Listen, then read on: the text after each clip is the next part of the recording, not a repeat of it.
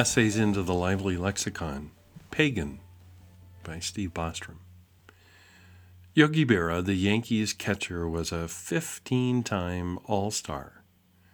He won the league MVP award three times 1951, 1954, and 1955 and caught Don Larsen's perfect game in the 1956 series. In 1972, he was elected to the United States Baseball Hall of Fame.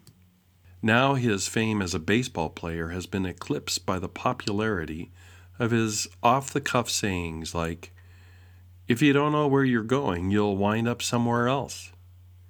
The future ain't what it used to be. If they don't want to come, you can't stop them. I didn't really say everything I said. We find such simple incongruities unexpected and delightful.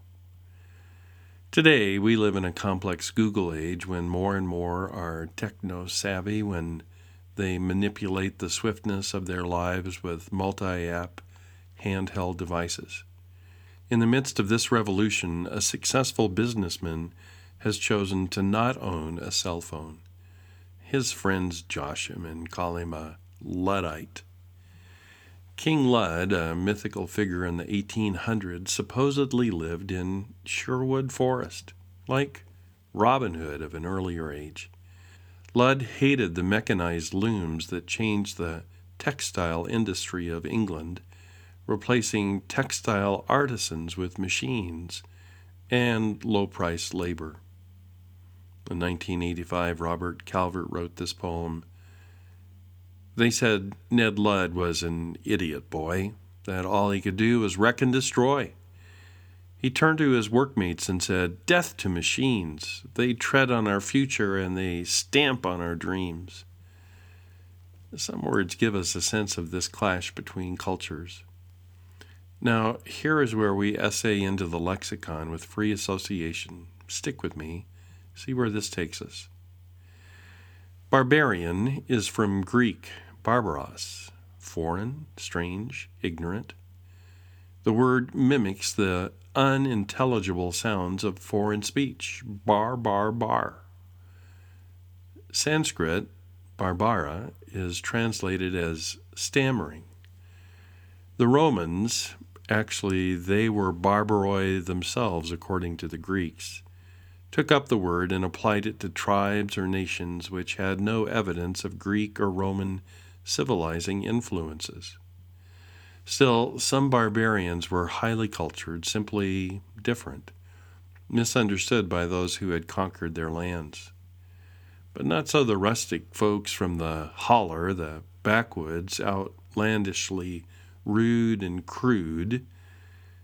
Crude means in a raw state, from the Latin crudus, rough, not cooked, raw, bloody. They were heathen. We get our word from Old English and from Gothic, from those who dwell on the heath. Most likely they were illiterate, from Latin not ill, lettered, literatus not able to read or write. When others could sign their name, the illiterate could only make an X. And when these isolated heathens gathered in villages, they were known as villeins. The origin of villain is Middle Latin villanus, farmhand. Although we associate rank with villa, country house, originally the idea was pejorative. Anyone who came from a villa was lowborn, presumed to be a village idiot. Skip to Scandinavia. Even in these cultures, country folk were still despised. The Scandinavian word kloin is translated rustic, boor, peasant. A similar Swedish word, kluns, is a hard knob, a clumsy fellow, and this is the origin of our word clown. Perhaps the most surprising of these derogatory rustic names is pagan. We typically think of pagan as unbeliever, but it comes from Latin paganus, villager, rustic, civilian, from pagus, rural, district. Paganus was used in the Roman military as a raw recruit and untrained soldier.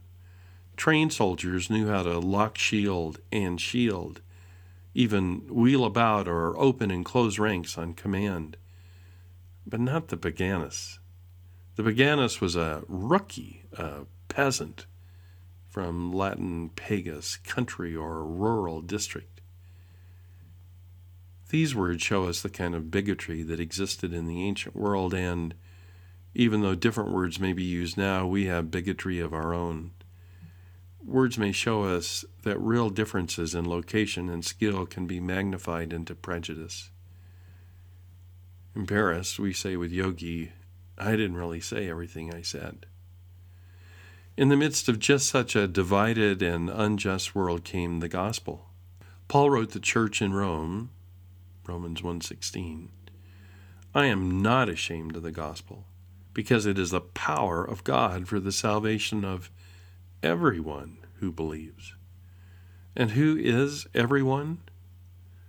Everyone, the civilized as well as the Luddite, the barbarian, the heathen, the literate and illiterate, the crude, the villain, the, the clown, the pagan, the peasant.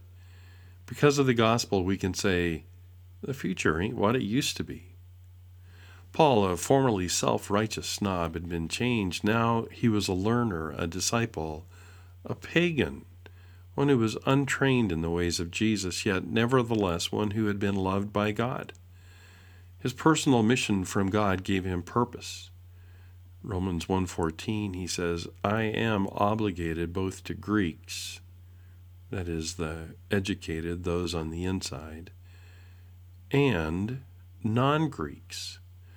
Literally, the Greek word translated non-Greeks is barbaros, those on the outside, whether educated or not, tattooed or not.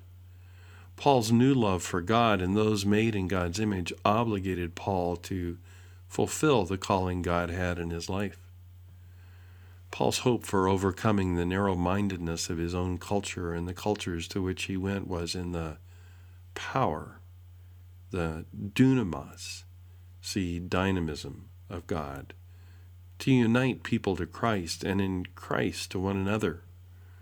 Later, Paul wrote the Colossians that Christ includes all kinds of people.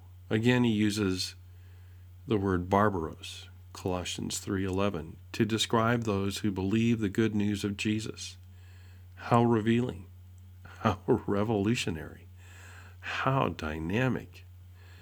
If you have eyes to see and ears to hear, welcome to God's world. Sucking out some of the marrow nourishment from the bone words with you, I am Steve Bostrom.